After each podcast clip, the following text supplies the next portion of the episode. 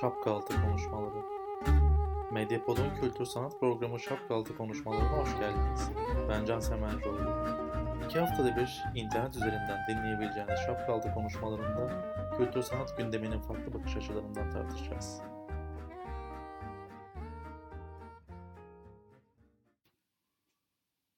Bu haftanın konusu edebiyatın dijital halleri. Yani edebiyat alanı yazarlar için nasıl bir dijitalleşme evrimi geçirdi? Günümüzde e-kitap yeterince okunuyor mu? Dijital yaratıcılığın en ilginç örnekleri neler?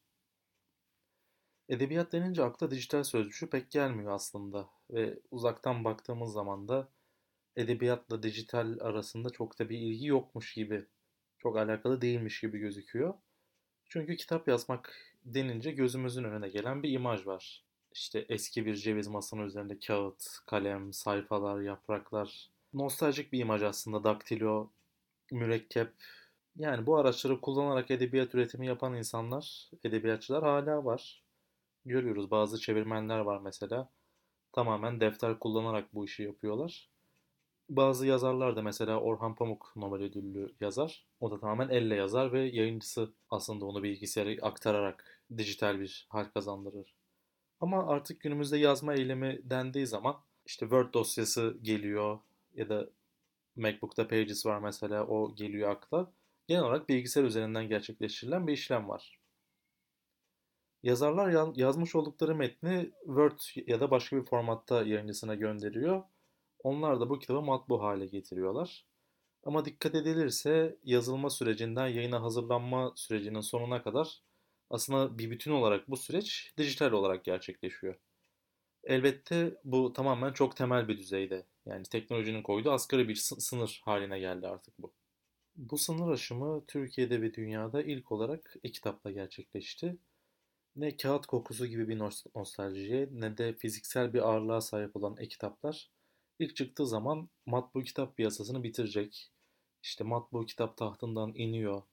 Artık e-kitap devri başladı, yayıncılık ve kağıt sektörü bitiyor gibi çok iddialı beyanlar gündeme getirildi. Çok fazla bir fırtına koptu. Bu belki bir reklam stratejisinin, stratejisinin parçasıydı ama günümüze gelindiğinde e-kitabın kitap piyasasındaki payının sanıldığı kadar yüksek olmadığını görüyoruz. Şu andaki oran yüzde yirmi beş virgül sekiz. Yani bu dünya genelindeki oran.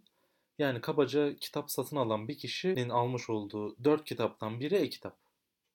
Bu oran iki bin on üçte yüzde on iki virgül sekiz civarındaydı. Yani beş yıl içinde ikiye katlanan bir oran söz konusu. Tabii bu matbu kitaptan vazgeçilip e-kitaba kayma olduğu anlamına gelmiyor. Matbu kitap satışı da sürüyor, e-kitap satışı da sürüyor. İkisinin dengeli bir artışı var. Tabii bu dünyanın rakamları, söylediğimiz gibi. Türkiye'deki e-kitap satışı yüzde on seviyesinde. Yani çok fazla satılmıyor. Her on kitaptan biri e-kitap olarak alınıyor. Aslında Türkiye'de e-kitaba çok fazla ilgi yok. Bunu ortaya koymak gayet mümkün. Bunun muhtemelen iki sebebi var. İlki, okuyucuların zihninde, onların kafasında e-kitap pek de cool bir yanı olan bir taraf değil. Onu cool kılabilecek şeyler var tabii. İşte Kindle kullanmak, Reader kullanmak, Kobo kullanmak gibi. Ama nedense buna yeterince ilgi gösterilmiyor. Tabii bunun sorumlusunu aramak gerekiyorsa bu bence yayın evleri ve kitap satıcıları, kitap satış platformları. Bunun ikinci sebebi ise e-kitap fiyatlarının basılı fiyatlı neredeyse denk olması. Atıyorum yirmi beş liraya matbu bir kitap alabiliyorsanız, bu kitap iki yüz sayfa. Yine aynı iki yüz sayfalık bir P D F ya da E P U B formatındaki dosyayı alıyorsunuz. Bu da yirmi beş lira. Okuyucular bunu çok fazla mantıklı bulmuyor. Çünkü P D F ya da E P U B'ın daha ucuz olması gerektiğini, fiziksel bir entiteye para vermediklerini düşünüyorlar. Bu bahsettiğimiz sebeplerin ilki hakkında söylenebilecek çok fazla bir şey yok. Çünkü mesele tamamen ticari stratejiyle alakalı. Yayıncılar matbu kitap satmayı, onu ön plana çıkarmayı tercih ediyorlar. Şeyi de, e-kitabı da olursa iyi olur mantığıyla bakıyorlar ve çok da fazla ön plana çıkarmamaya çalışıyorlar. İkinci olarak e, fiyat konusunda da yayıncılar e-kitaba zaten satılmaz gözüyle de bakıyorlar biraz. O yüzden matbu ile aynı fiyatı koyuyorlar. okuyucuda basılı hali varken e-kitaba yönelmek istemiyor tabii. Yani başından beri e-kitabın tutmayacağı, ilgi görmeyeceği yönünde bir varsayımla hareket ediliyor. Bunu hem yayıncılar hem de okuyucular yapıyor.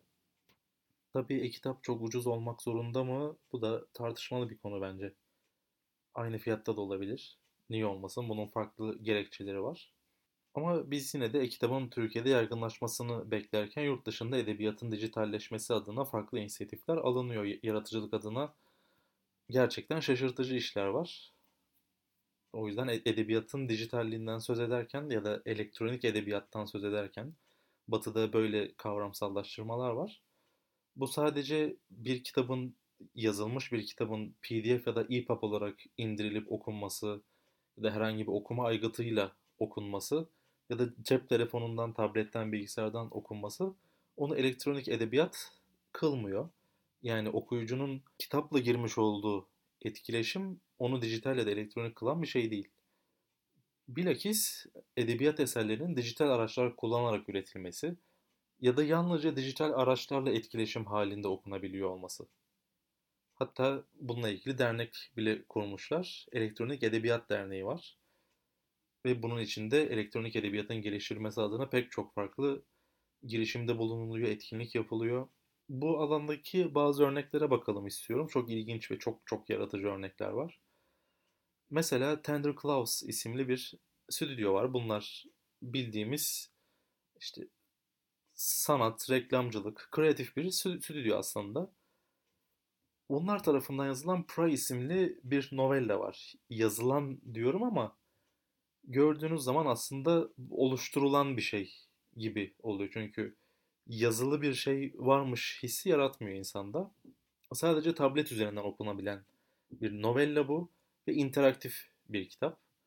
Novellada görselleştirme, video ve oyunsallaştırma var. Yani romanı metin olarak da görüyorsunuz ama metin sıklığı ile görsel sıklığı neredeyse birbirine denk. Video dediğiniz zaman okuduğunuz ya da okuduğunuz da diyemiyorum. Gördüğünüz şeyin önemli bir kısmı video ve oyun gibi size seçenekler sunuyor. Siz bir şey yapmak zorundasınız. Ekrana dokunmak zorundasınız bazı noktalarında. Müdahale etmek zorundasınız. Yani okuru da içine alan bir yapısı var. Bu, bu anlamda iyi hikayeye sahip bilgisayar oyunları da aslında dijital edebiyattan sayılıyor. Oyunun oynanılabilirliğinin ne olduğunun bir önemi yok burada. Sadece doğru düzgün bir senaryoya sahip olması, iyi bir hikayeye sahip olması yeterli. Oynanılabilirliğin ne olduğunun gerçekten bir önemi yok. Buna benzer teknolojik bir yaklaşımı daha g- görmek mümkün. Mar- Maria Mencia isimli İspanyol bir yazar var. Bu yazar bildiğimiz web tasarım kodları olan C S S, H T M L beş, JavaScript gibi kodları kullanarak bir eser oluşturuyor. Ve eser çok ilginç. Aslında yeni bir şey yok içinde gibi gözüküyor. Çünkü on altıncı yüzyıldaki bazı şiirleri kullanıyor, bazı soneleri kullanıyor. Bunları kafasına göre bir pattern içinde birleştiriyor. En başta çok bir olayı yokmuş gibi geliyor bu eserin. Onu ilginç kılan şey ise bilgisayara ve web- webcam'e ihtiyaç duyulması. Çünkü okur webcam vasıtasıyla eserin içine girerek o şiir kolajının bir parçası haline geliyor. Aslında bir video art gibi de düşünülebilir bu. Bahsettiğim bu örnekler aslında radikal olanlar. Artırılmış gerçeklik kullanarak yapılan edebiyat eserleri, Twitter'da yazılan romanlar, hatta Twitter botu yazılarak yani tamamen yapay zeka tarafından oluşturulan romanlar var ve bu bir tarzın içine bile giriyor. Büyülü gerçeklik. Bunun gibi onlarca farklı örneği saymak mümkün. Burada tek tek hepsine girmeye çalışırsak çok fazla işi karıştırmış oluruz. Ama bir şeyden söz etmekte fayda var. Bir tane dijital pop-up kitap projesi var. Between Page and Screen diye. Bu aslında matbu kitabı da dijitalleştirebilen bir şey. Elinize sizin matbu bir kitap veriyorlar. Onun fiziksel hali var. Kitabı açtığınız zaman iç, içinde tek bir harf bile yok. Sadece bazı logoya benzer, bazı işaretlere benzeyen şekiller var. Her sayfada bulunuyor bu şekiller. Ve bunları bir uygulama vasıtasıyla kitabı in, kitabı satın aldığınız şirketin internet sitesine indirdiğiniz bir uygulamayla bilgisayarınızın kamerasına gösteriyorsunuz ve karşınızda böyle daha hareketli bir metin oluşuyor. Daha görselleştirilmiş bir metinle karşılaşıyorsunuz. Ancak bence bunun tek sorunu kitabın normal kitap boyutlarından çok daha büyük olması, bir katalog boyutunda olması.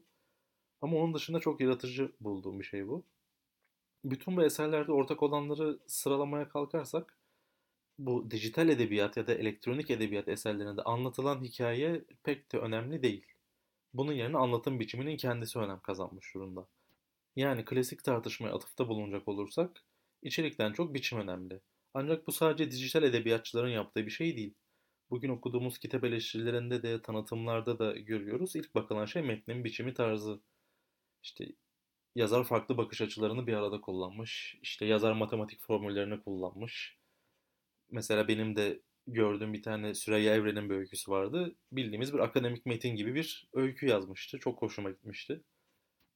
Yani özetle yeni ve daha önce kullanılmamış biçimleri deneyen yazarlar sıyrılıp ön plana çıkıyor. Türkiye'de bu denli olmasa da bir dijital öykü yazma platformu var, Wattpad diye. Bunun üzerinden sıçrama yapan genç yazarlar var. Bu gençlerin yazmış oldukları şeylerin ne ölçüde nitelikli olduğu tartışmalı, bir anlaşma sağlanamamış, göreceli bir konu elbette. Ama kitap fuarlarında on beş yaşındaki bir çocuğun imza gününde izdiham yaşanması, ama bilmem kaç yıldır öykü yazan, roman yazan yazarların çok da ilgi görmemesi ilginç aslında.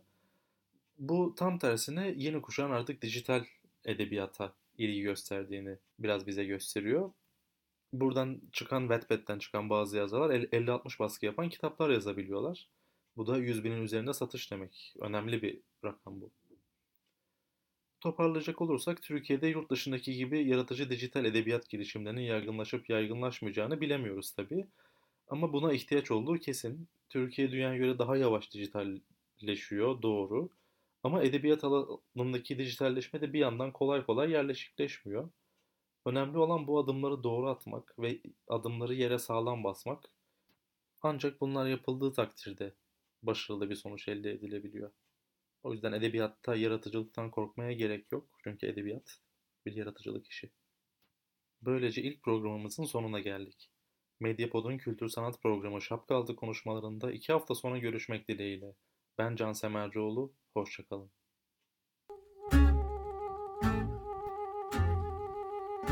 Şapka Altı Konuşmaları.